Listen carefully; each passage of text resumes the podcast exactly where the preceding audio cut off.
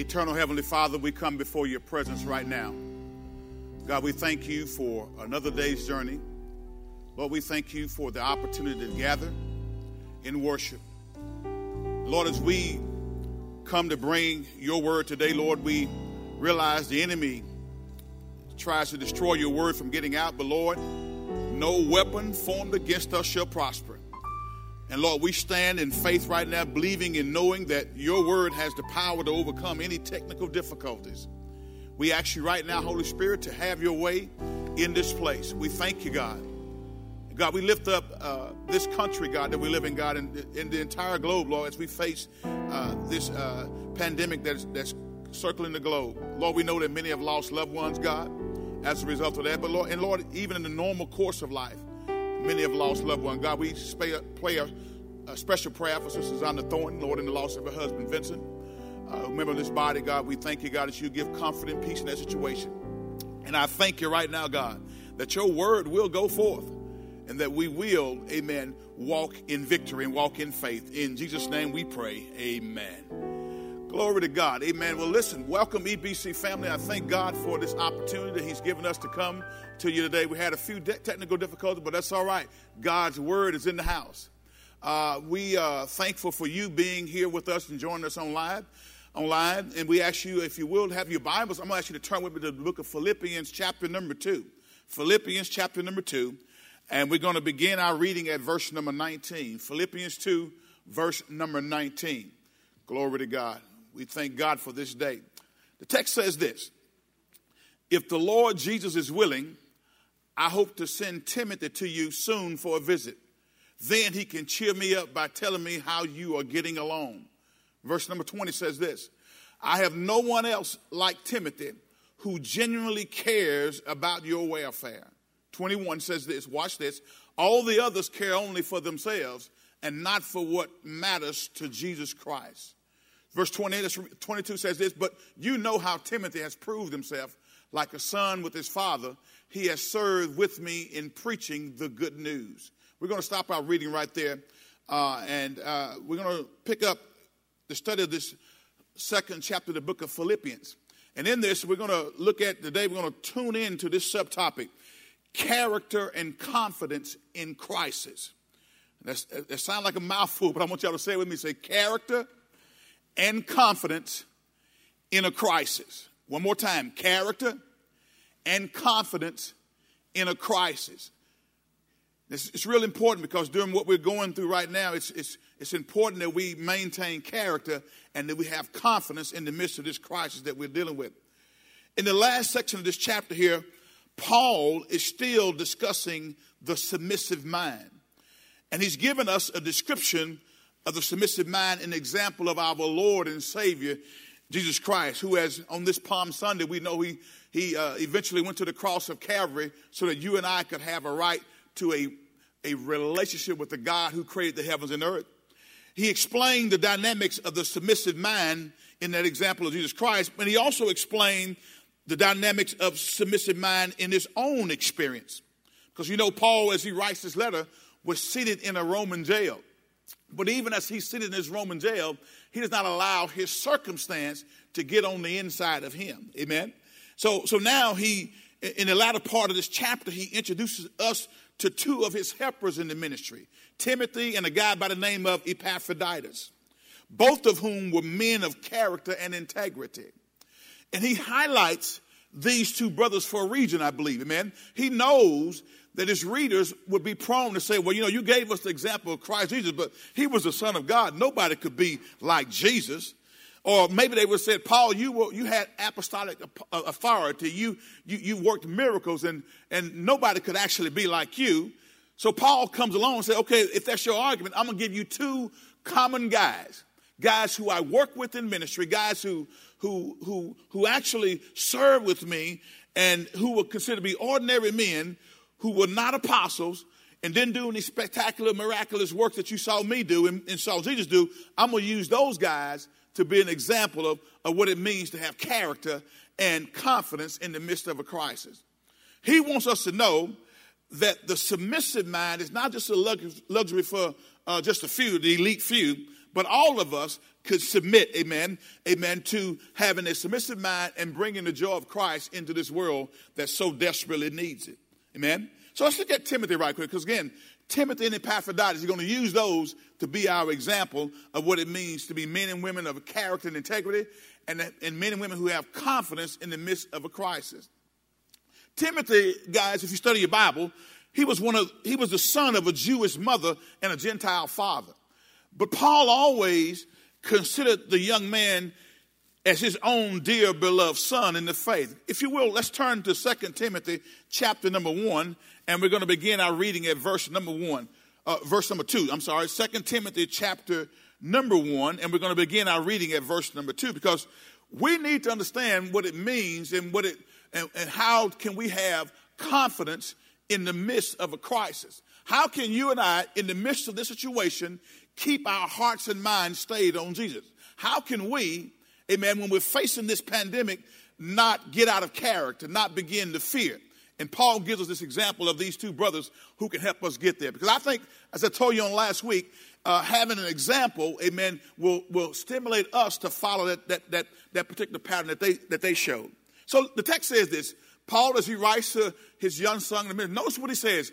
Notice the terms of endearment here. He says, I am writing to Timothy, my dear son. I like that, my dear son. He says, May God the Father and Christ Jesus our Lord give you grace, mercy, and peace. Look at verse number three with me. Watch this. He says, What? Timothy, I thank God for you, the God I serve with a clear conscience, just as my ancestors did Night and day, I constantly remember you in my prayers. Verse 4, watch this. I long to see you again, for I remember your tears as we parted, and I will be filled with joy when we are together again.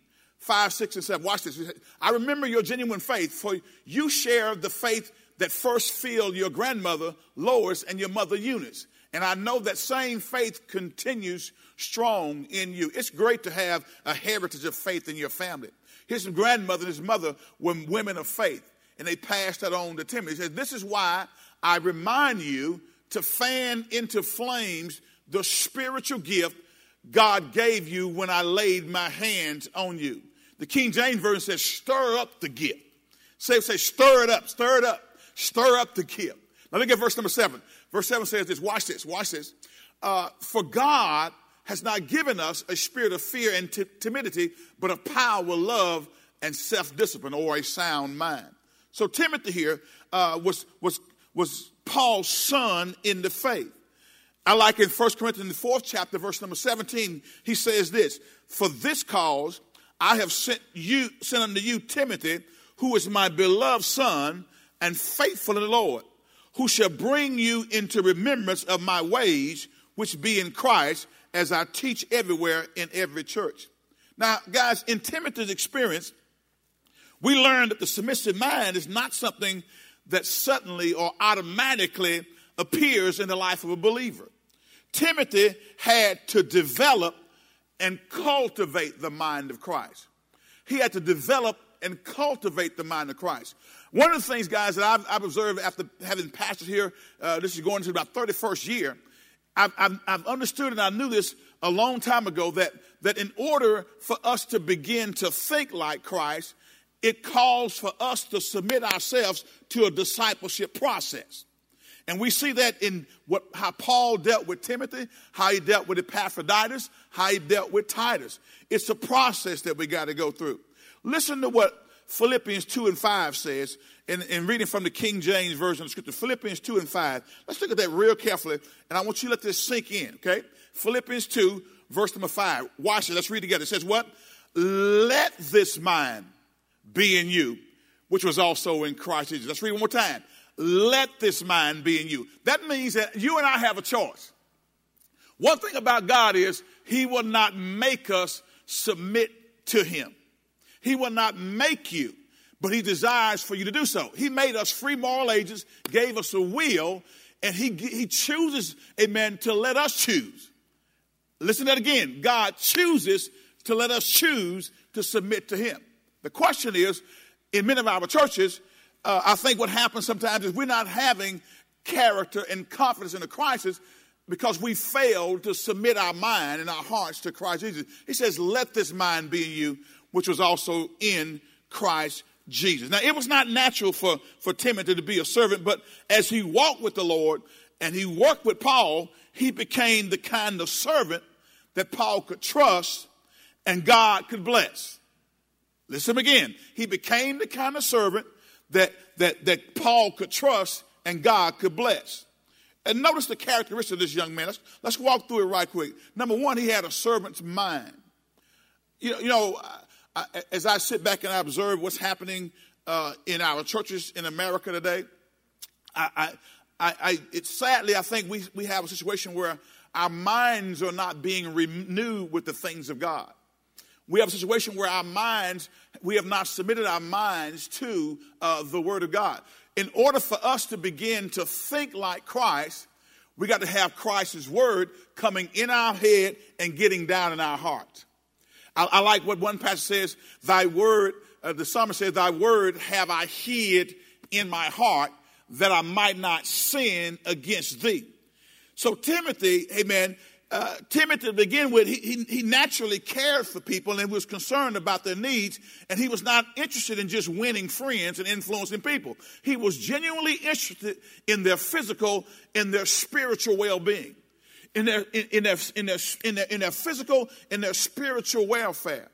Paul was concerned about the church at Philippi and wanted to send someone to convey his, his concern and to find out what was going on there. And Timothy had a natural concern for the welfare of others, and he had a servant's mind. Now, it's too bad that the believers in Rome, uh, who, who, where Paul was located here, uh, were so self-centered and so engrossed in themselves that, that, they, that they didn't even think about anybody outside of themselves. And you got to be careful in the midst of a crisis. It's too easy for us to, to, to just turn things eternal and we only think about ourselves. I think this is time for the church of the Lord Jesus Christ to shine. We need to be able to see, the world needs to be able to see that we are men and, women of integrity and character, and we got confidence in the midst of the crisis. But, I'm, but, but, but if we find ourselves fearful and we find ourselves doing things that are not in line with God's will, then we won't be able to project that confidence in, in, in that character in the midst of this crisis. Now, now I think one of the one of the problems that we have in the church is, is that we spend too much time being focused and just on ourselves. Go go with me back to Philippians chapter number one, and let's look at verses 15 and 16. So we know that Timothy number one had a servant's mind. And the second point, while you're turning there, is that Timothy had a servant's training. He he he was trained in the faith. Philippians 1, verse 15 and 16. Philippians 1, verse 15 and 16. Let's look at that right quick. The text says this It's true that some are preaching out of jealousy and rivalry. Here Paul is, incarcerated in the Roman jail, recognizing that there were others in ministry who were glad that he was there because they viewed it as their opportunity to shine. Y'all do know sometimes we have competition in the church, don't we? We have competition in the church, and really, guys, it's, it's such a foolish uh, trail to go down because all of us should be promoting the gospel of Jesus Christ. And it should never be about a personality. It should never be about a particular church, but it should always be about lifting up Jesus. So here we have these guys preaching. He says, it's true that some are preaching out of jealousy and not rivalry, but others preach about Christ with pure motives. Watch what he says in verse 6. Look at Paul's single mindedness here. Watch this. He says, They preach because they love me, for they know I have been appointed to defend the good news. Watch verse 17. Look at this. Those others do not have pure motives as they preach about Christ. They preach with selfish ambition, not sincerely, intending to make my change more painful to me. But look at Paul's mindset, guys. He knew they, they, they were thrown off in their thinking, but here he is saying, but that doesn't matter. I know some guys are out there doing it for the wrong reason. I know some guys are, are, are, are some kind sometimes self-centered, but because Christ is being lifted up, people are being drawn to him. Even through that self-centered preacher, even through that self-centered church member who's witnessing, amen, to bring glory to themselves. If Christ is being preached, Paul says, and people are getting saved, even though the person, the messenger may have been messed up, the person got saved. And I'm glad that they got saved. He says, but it doesn't matter whether their motives are false or genuine, the message about Christ is being preached either way. So I rejoice. And I continue to rejoice. So, so we look at here, Timothy had a servant's mind, uh, similar to Paul. He had a, number two, he had a servant's training. Paul did not add Timothy to his team the very moment he was saved. And that's critically important because Paul was too wise to launch somebody out there that was new to the faith. As a matter of fact, if you will, go with me and look at the, the advice that Paul gave Timothy in 1 Timothy chapter number 3. Now, again, remember, it's his son in the faith. He had a special place in his heart for Timothy and Titus and Epaphroditus because they, they labored with him. Look at 1 Timothy chapter number 3 and verse number 6 and 7 with me right quick because uh, I think it's important for us to, to, to capture this. Uh, he, he, he trained him up. The text says this an elder, as he's given these qualifications uh, of, of, a person who's in leadership in the church, he says an elder must not be a new believer. In other words, someone who just got saved, someone who just experienced a conversion experience, and they're new to the faith. He says an elder, a spiritual leader, must not be a new believer because he might become what? Proud, and the devil would cause him to fall. Verse number seven says this also, people outside the church must speak well of him so that he will not be disgraced and fall into the devil's trap. What are you getting at, Brother Pastor? Well, listen, if you look at character and confidence in time of crisis, the church needs spiritual leaders who follow after the example of Christ, who follow after the example of Paul. The church needs spiritual leaders who are spoken well of of those outside of the church.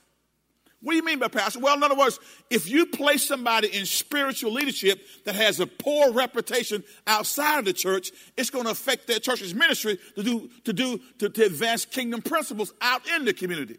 So we got to make sure that we vet our spiritual leaders.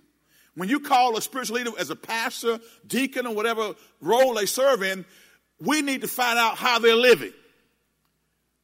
When you're sitting next to the person right there at home, I want you to touch them and say, How are you living? Because that's critically important because we need to figure out how that person is living before we elevate them to a, a place of spiritual leadership. So Paul warned young Timothy, and, and even in Timothy's training, he didn't just launch him out right away. He taught Timothy the word and permitted him to watch him, the Apostle Paul, as he went about doing ministry. And guys, this was the way Jesus trained his disciples. He gave personal instruction balanced by on the job experience. And, and, for any, any pastoral leader or church leader who listens to me today, before you begin to launch someone out in ministry, before a church begins to even do something different, it's critically important that you, first of all, teach and then provide training opportunities. Teach, then implement. Teach first before you institute change because most of us, who are really honest about it, are not really used to a lot of change. We want to do things the way that we've done it in our pattern of living all along. We eat the same types of foods, right? We go to work the same way. We do things in a habitual pattern. And I'm here to tell you, one of the things that God is trying to do with the church is, is to get us out of our pattern. God wants to get us out of our no, sense of normalcy. In order for us to advance kingdom agenda, to, in order for us to advance kingdom principles, we got to get outside of ourselves. Now, sometimes that's tough to do. Can, can we be honest about it? Sometimes that's tough to do because we like doing things the way we are comfortable with doing things. I'm here to tell you, God will launch you and he will bring things into your life to cause you to get uncomfortable where you are so he can move you to where he wants you to be. And so uh, we look at Timothy, he had a servant's training because Paul taught him. That's the way Jesus did. Jesus gave personal instruction balanced by on the job training. That's what he did with his disciples. Experience, listen to me carefully, experience without teaching can lead to discouragement. But watch this, and teaching without experience can lead to spiritual deadness. It takes both, right? I'm going to say it again. Watch this. Experience without teaching can lead to discouragement. And teaching without experience can lead to spiritual deadness. So he had a servant's training. The third thing about young Timothy was he had a servant's reward. Look at verses 20, go back to Philippians chapter number 2, verse 23 and 24. He had a servant's reward, a servant's reward. I like this. Philippians chapter number 2. And look at verse number 23 and 24. The text says this I hope to send him to you just as soon as I find out what is going to happen to me here. This is Paul writing to the church at Philippi, telling them that I hope to send him to you soon. Watch the text in verse number 24. Let's read. It says what? And I have confidence from the Lord that I myself will come to see you soon. Now, again, Timothy knew the meaning of sacrifice and service, but God rewarded him for him, his, his faithfulness. Amen. He had the joy of serving with the Apostle Paul and, and assisting him in some of his most difficult assignments. And Timothy is mentioned uh, at, at, least 24 times in Paul's letters. So that means that he had a special place in his heart.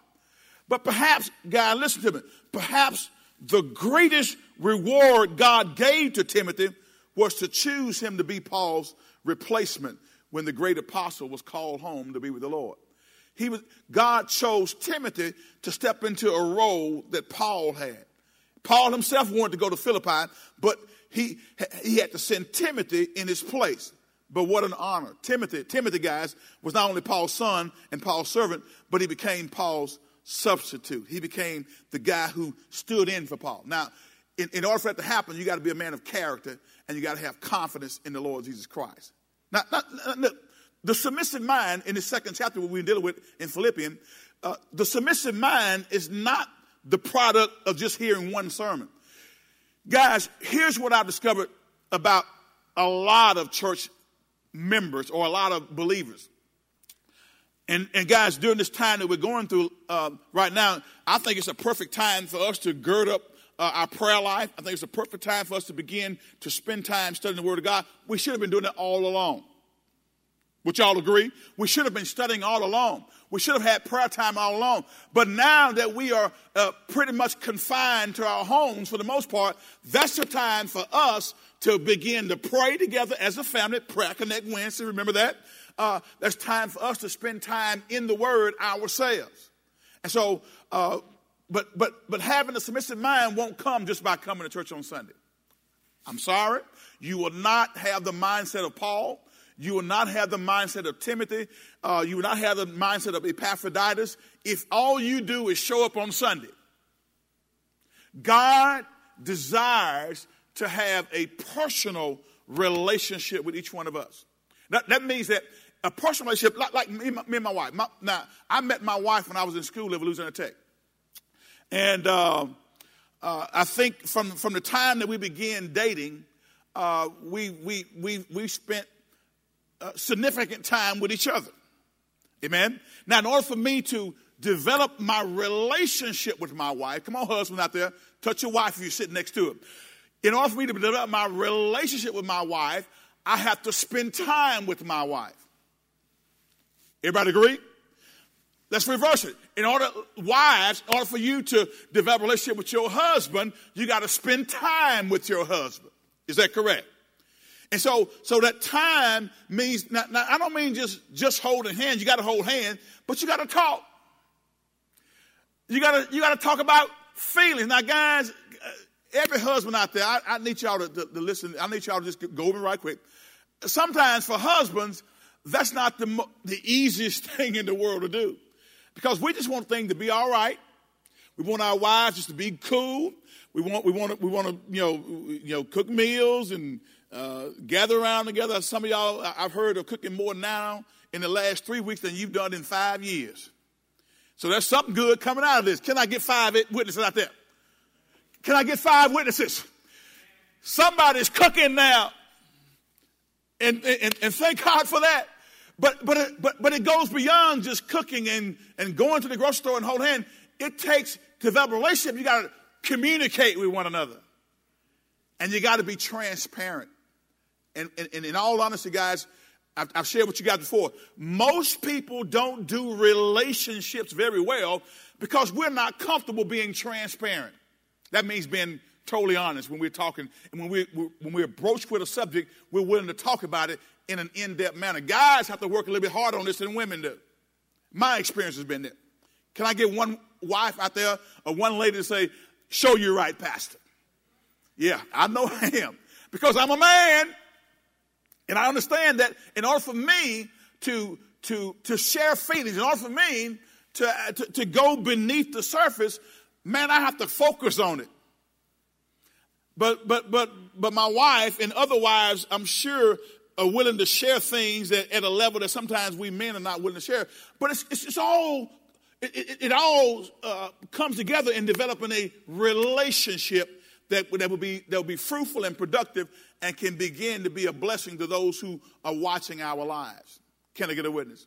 And so, so, so to have a submissive mind, what I'm saying is you got to do more than just come to church. You got to spend some word time. Do you not know the Barna Group, the Barna Group, who does a lot of uh, a, a company that does a lot of research uh, on Christian trends, has consistently, as they've done research, anonymous surveys when people are dead level honest, most people, most Christians are not reading their Bibles. I mean, as a general rule. Now they bring them to church, but spending time with God, understanding the mind of God and the heart of God, they, they we're not doing it as a whole. And so when you don't have the mind of Christ, then during times of crisis, you'll revert to your old way of thinking about things. Amen? So we got to spend some time in God's Word and let the Word of God have its preeminent place in our in our heart and our lives. So the submissive mind don't come just by coming to church. That's what I'm saying. And just like a relationship is not developed if, to its full and complete state if you don't spend time together, if you don't communicate, if you don't talk, if you don't share, if you're not honest and transparent. Let me tell you something right quick. God knows everything about us. And I don't know why in the world we think we can hide something from God. The old folk, you say he sits high and he looks low. That means that even though God, our Heavenly Father, is sitting in the heavens, He has an eye on us down here on earth. And so, whatever we do, wherever we go, He never leaves us nor forsakes us. So that means that when you did your dirt, God was right there with you. If you say, Because how many of y'all know sometimes saved folks do stuff that's not in line with God's will? It's not God's will, but even though when we're doing things that are not in line with God's will, it'll break that fellowship we talked about. Relationship is still there, but the fellowship is broken. And so we want to make sure that if we're going to have a submissive mind, we got to make sure that we are spending time with God in prayer instead of His Word. And and and what a what I don't think we can have more perfect time than right now. We ought to be praying and interceding, and, and for this world and for our church and for our families. Okay. So prayer connect Wednesdays. Connect at 7:14 a.m. or 7:14 p.m. and spend some time in prayer with the family. With the family. And and and, and genuinely pray with the family. Let everybody go around and pray.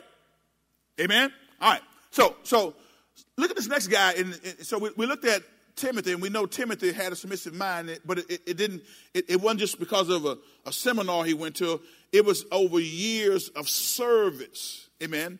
The submissive mind grows in us as we yield to the Lord and we seek to serve others submissive mind. Now, Epaphroditus was the next guy in, in, in our story.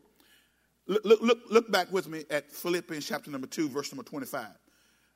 What, one thing that we can see about Epaphroditus here, uh, the first characteristic I want to just point out is he was a balanced Christian. Everybody say balanced.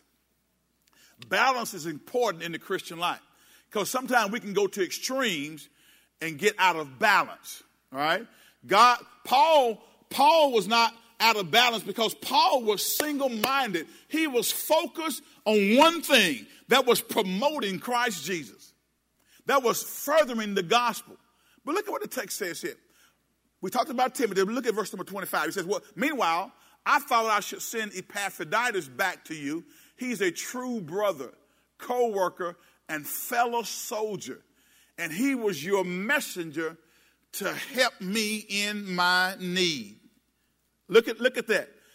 I thought it, I should send Epaphroditus back to you. He's a true brother, co worker, and fellow soldier, and he was your messenger to help me in my need.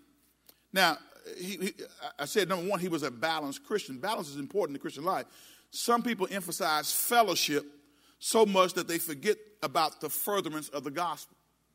It's, it's, it's interesting right now, uh, during this season that we're in, that we haven't gotten a chance or an opportunity to do what we call fellowship, come together and gather together. And, and I think that sometimes, if we're not careful, our churches, I think God has to push us toward our destiny. Because many times, as churches, the concept of church was always about coming together for fellowship.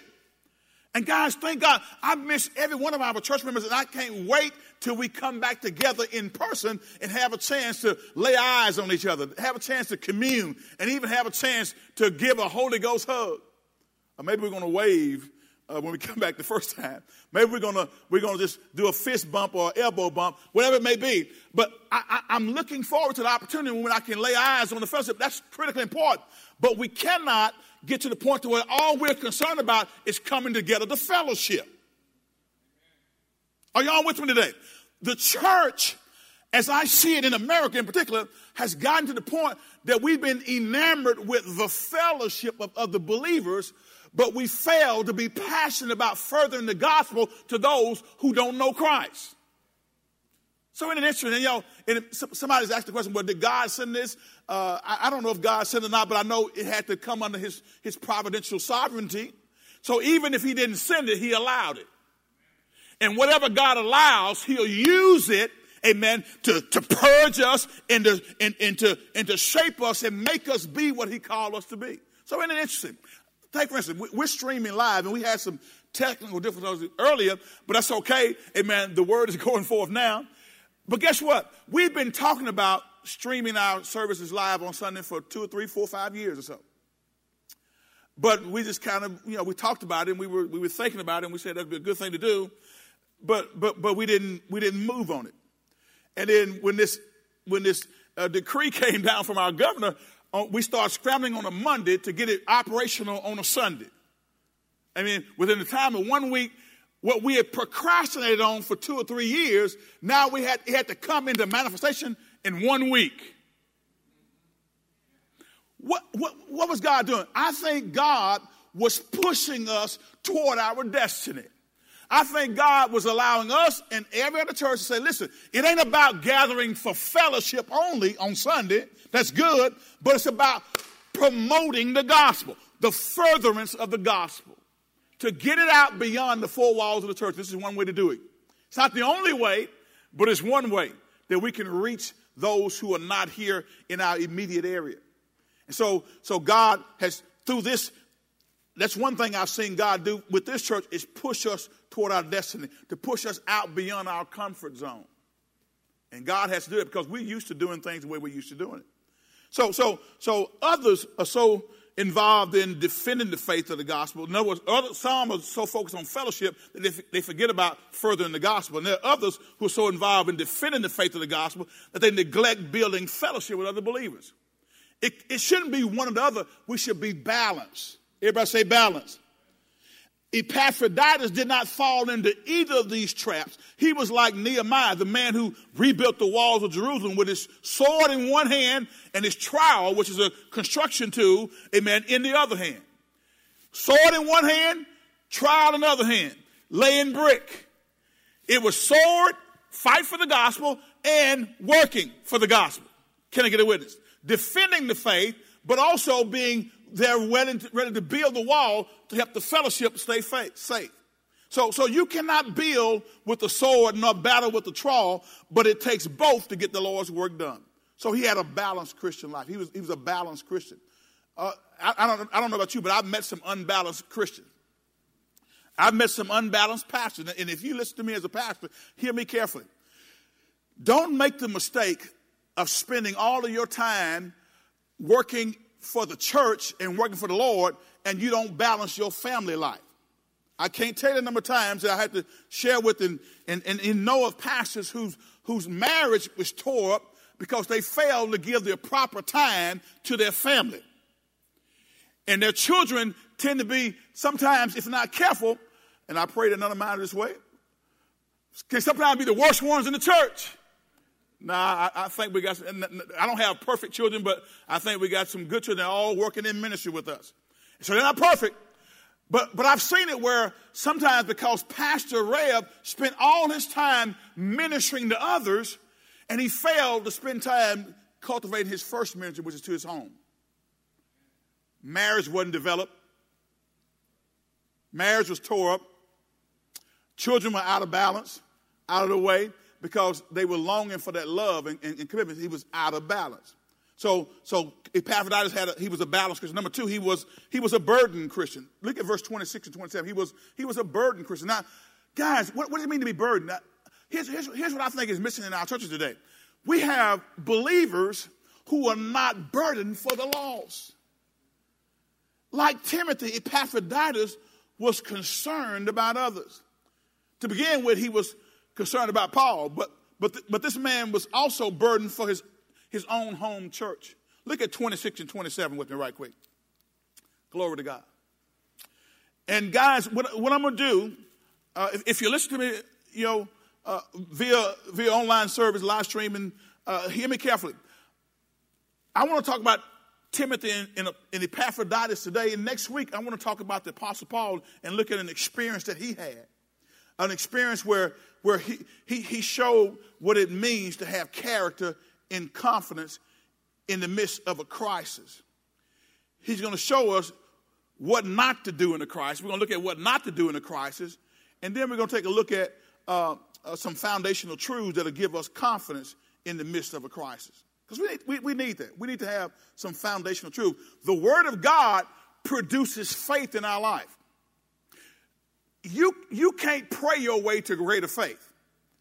Scripture tells us faith coming by hearing and hearing by what? The word of God. Say it with me again. Say faith coming by hearing and hearing by the word of God. So it's the word of God that produces faith in our life. Now, if you're sitting there listening to me and you know that you don't have a personal time where you spend time with God and His Word and you're studying, or you're not a part of a discipleship training process at your church, and you're not connected to a Sunday school or a small group that can encourage you in your, in your, in your, in your study time and your faith walk, then chances are you, you, you may be saved, you die today, you're going to heaven, but as far as walking by faith, you're not going to be able to do it because faith don't come by coming to church. Faith comes by hearing and hearing by the word of God. Remember what Hebrews, I think it's 11 and, and 6 says, but without faith, it's impossible to please God. He that cometh to God must believe that God is, and that God is a rewarder of everyone who will do what? Diligently seek him. Now, diligent means that you got to do it with, with, with, intentionality. And, and I'm, I'm, here to tell you that um, I, I said it all the time that many times we, we do things for the Lord, but we're not very intentional. We kind of do it haphazardly, and we're not diligent in our pursuit of God in His Word, His principle for our life. God says, without faith, it's impossible to please God.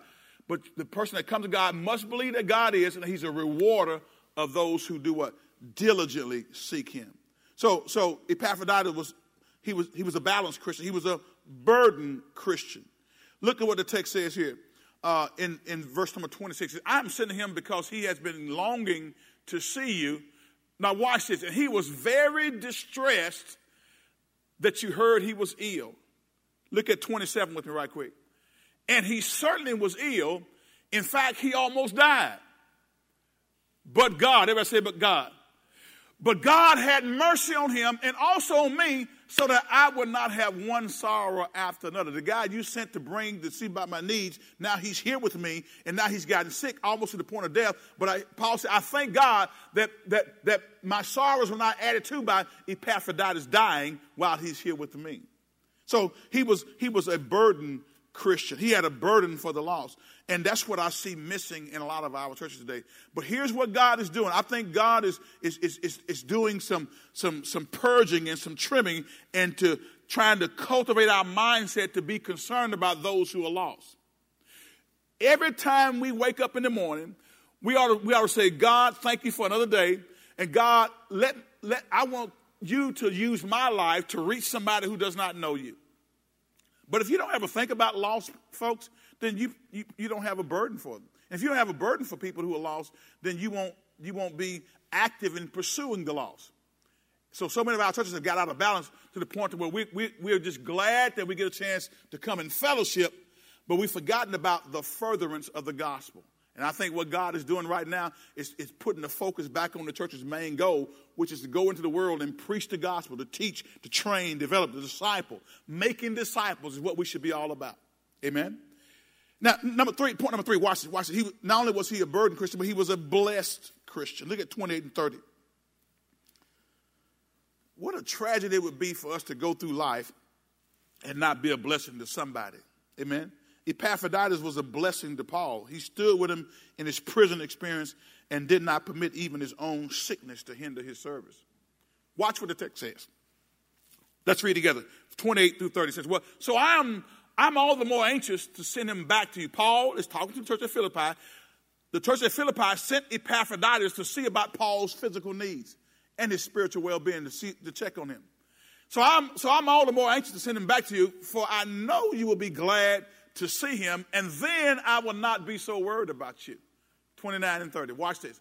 Welcome him with Christian love and with great joy, and give him the honor that people like him deserve. Watch this. Give him the honor, amen. Give him the honor that people like him deserve. A person who's, who's, who's grounded in the faith, a person who's balanced in his Christian walk, a person who's burdened for the lost. Amen. He says, give him the honor that he deserves. Watch this next verse, verse number 30. Let's read. For he risked his life for the work of Christ.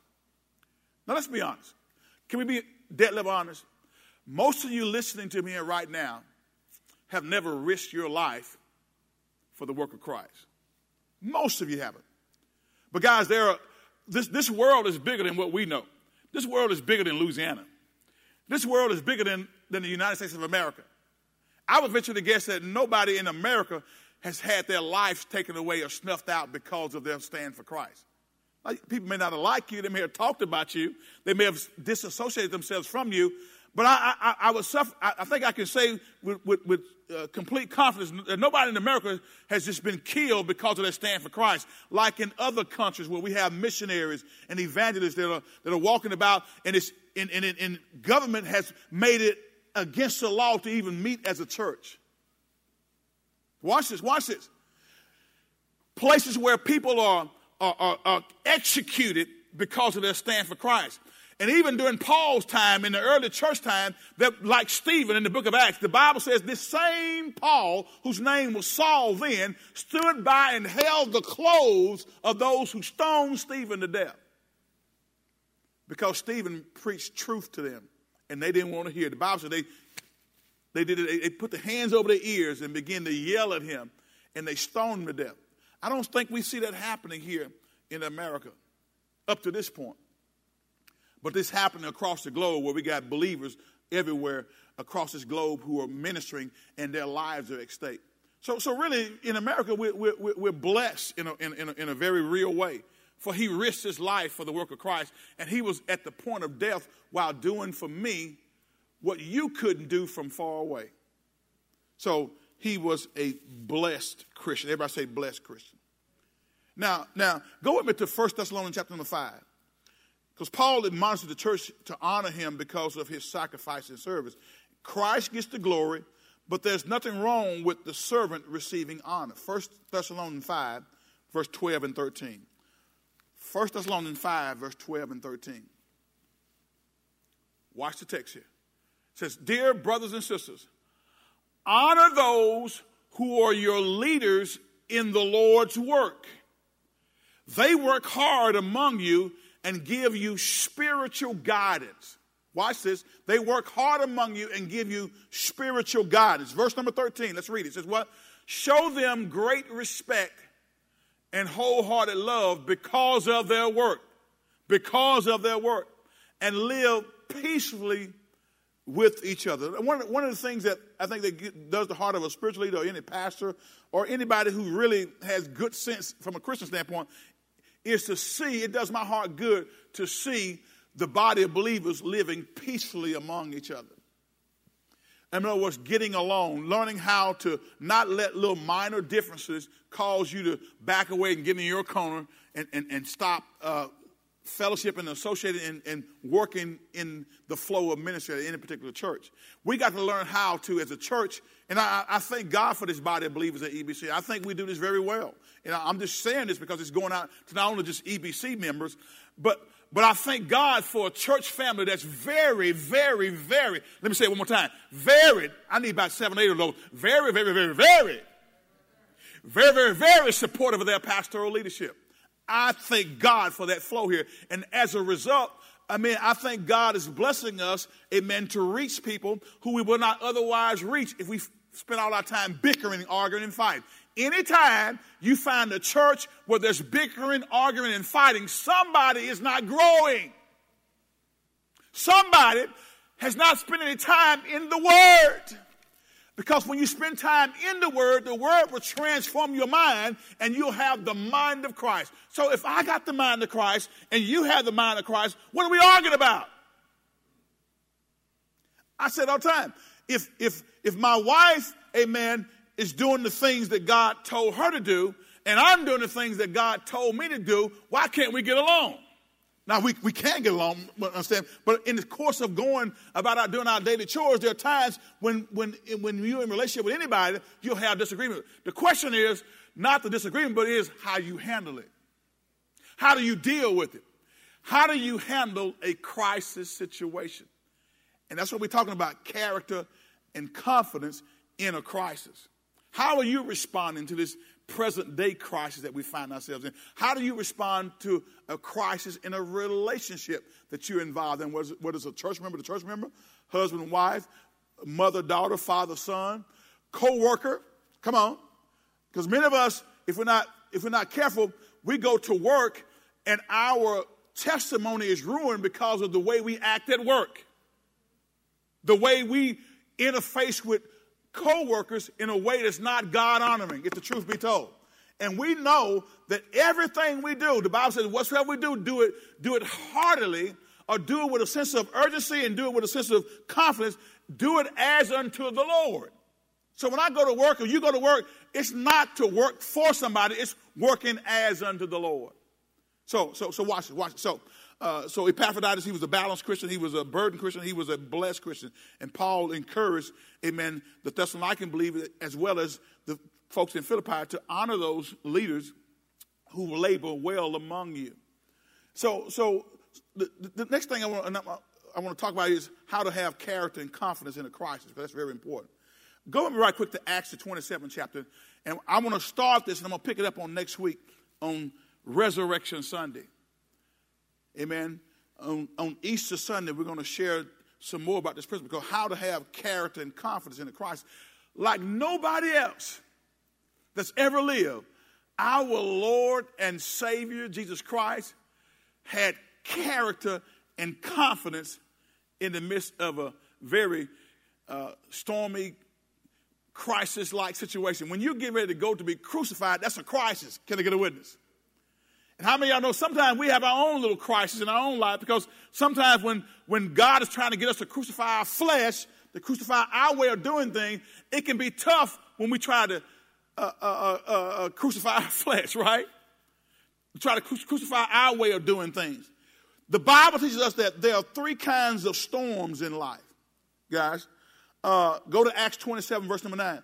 The Bible teaches us that, that there are three kinds of storms in life storms that, are, that, that we bring on ourselves. How many of y'all out there ever, ever brought a storm or a crisis on yourself because of your poor decisioning? Hello? You brought a storm that on yourself. Samson did it. he had some self-induced trouble. In other words, didn't nobody bring that trouble. He, he had all the wisdom in the world because God gave him wisdom beyond beyond anything anybody had except the Lord Jesus Christ. He was the wisest man on earth at that time. But yet and still, he made some foolish decisions that caused him some storms, some crises that happened in his life. Y'all know the story. Number, number two, storms that God causes. How many of y'all know that sometimes God sends some stuff in our life? I know that doesn't fit with some modern day theology, but when I read the scripture text, when I read God's dealing with his children Israel, when I see how he was trying to get them back into their proper place, I realize that God dealt with his chosen people that way. God sometimes allows storms to come, and there are times when God sent some storm. Now I'm going to tell you something. When God sends a storm in your life, man, you, you, you listen. You you you, you better, better learn how to, to, turn that thing around because if God sends it, it ain't going to be released until God releases it. So God sends, we, we can, storms come or crises come because of our own doing. They come because of God sends them. And then there are some storms or some crises that come because other people cause it. There's that people problem that we have. Sometimes we're in a crisis not because of our own doing, but because somebody who we're in relationship with or somebody who we don't even know can bring a crisis into our home home. If somebody comes to your house uh, and tries to take something from you, in other words, come and try to rob you, that's a crisis, right? You didn't bring it, they brought it to you. And so, so it, it, when that happens, either it's that or some other situation, there's sometimes we in the midst of a storm of crisis because of what other people have done. Paul and Silas, remember, were thrown in jail because of other people's jealousy of them promoting the gospel. So how do we how do we deal with these crises? How do we not get how, how do we not lose our character and maintain how do we maintain our confidence regardless of what's happening around us? Now, you know, there, there was a there, there, are a lot of shows that do these type things, but I was uh, some of y'all probably have listened to Steve Harvey Morning Show when nephew Tommy does prank calls. Any y'all ever listen to that? And oftentimes, I, I, I sat back and I, I, ran across a couple of those one time, and, and, and they were calling people in the church. And when they called people in the church, now mind you, the things that he's saying are, are totally false, have no merit whatsoever. And the people who are oftentimes church members start out talking real good, oh, bless the Lord, yeah, yeah, bless the Lord. And then when he keeps on digging at them, after a period of time, they just turn into a monster. They start cursing, they start doing stuff. And, and then one woman said, oh, Hold on, Jesus, I'll be right back. She said, Hold on, Jesus, I'll be right back. And then she, she went to cussing him out. And I, am sitting there thinking, now, this guy is just playing on people's emotions. He's, he's, he's having fun with them. They don't even know this. But to them, when he's having fun, it's a crisis. And I'm going to tell you, your character and, and who you have confidence in will show up in a crisis. I don't know who you really are until I have to go through something with you. I don't know where you really stand until there is some crisis in our lives together. Then I'm going to see who you really are. Because it's too easy to come into the fellowship and show one thing. But when your button is pushed, your true character will come out. Character and confidence in a Christ. God put the Apostle Paul as a prisoner on board a ship headed from Palestine to Rome in, in Acts the 29, 27 chapter, verse number 9. And we, are going to pick this up on, on, this next week. But I want you to just look at it. He says, We had lost a lot of time. The weather was becoming dangerous for sea travel because it was so late in the fall, and Paul spoke to the ship's officers about it. Now, watch this, verse number, verse number 10. Men, he said, I believe there's trouble ahead if we go on. Shipwreck, loss of cargo, and danger to our lives as well. Verse number 11. But the officer in charge of the prisoners listened more to the ship's captain and the owner than to Paul. Watch that. He listened more, back, back, back up. The officer in charge of the prisoners listened more to the ship's captain and the owner than to Paul. Verse number 12. Watch what the text says. And since Fair Havens was an exposed harbor, a poor place to spend the winter, most of the crew wanted to go on to Phoenix, farther up the coast of Crete and spend the winter there. Phoenix was a good harbor with only a southwest and northwest exposure. Verse 13, watch this. When a light wind began blowing from the south, the sailors thought they could make it. So they pulled up anchor and sailed close to the shore of Crete. Now we're going to pick up on next week because what we see right here happening is God's man, the Apostle Paul, gave a word. Ever say Paul gave a word? Look, turn back there with me. Uh, Flip to the King James Version, of that very same passage scripture in, in Acts 27, verse number 9. Paul gave them a word from the Lord, but they chose the word of the owner of the company. Watch says, Now, when much time was spent and when sailing was now dangerous because the fast was now already past, Paul admonished them. Watch this. And said unto them, Sirs, I perceive that this voyage will be with hurt and much damage, not only of the landing and lading in the ship, but also of our own lives. Paul had a word from the Lord. And this word from the Lord was ignored by the commander of the ship. And we're going to see how Paul deals with this crisis situation that's going to arise, amen, in this storm, amen. We're going to see, we, you know, you know, uh, we're going to see how he deals with it, and so look at our own lives, see how we deal with crisis. Guys, I want to tell you, you know, when we get to a, crisis situation, our true character and who we have confidence in will show up during those times. I don't know what it is, and I don't know what you really believe in until you have to show what you believe in. Remember that old, uh, that old rhythm and blues song, Show and Tell? It's the game I play when I want to say I love you. You say you love God, show it and tell it. You say you love God, don't just talk about it, show it during this time of crisis. And we'll pick up on next week on character in Christ, character and confidence in times of crisis. Bow with me for a word of prayer. Father, we thank you.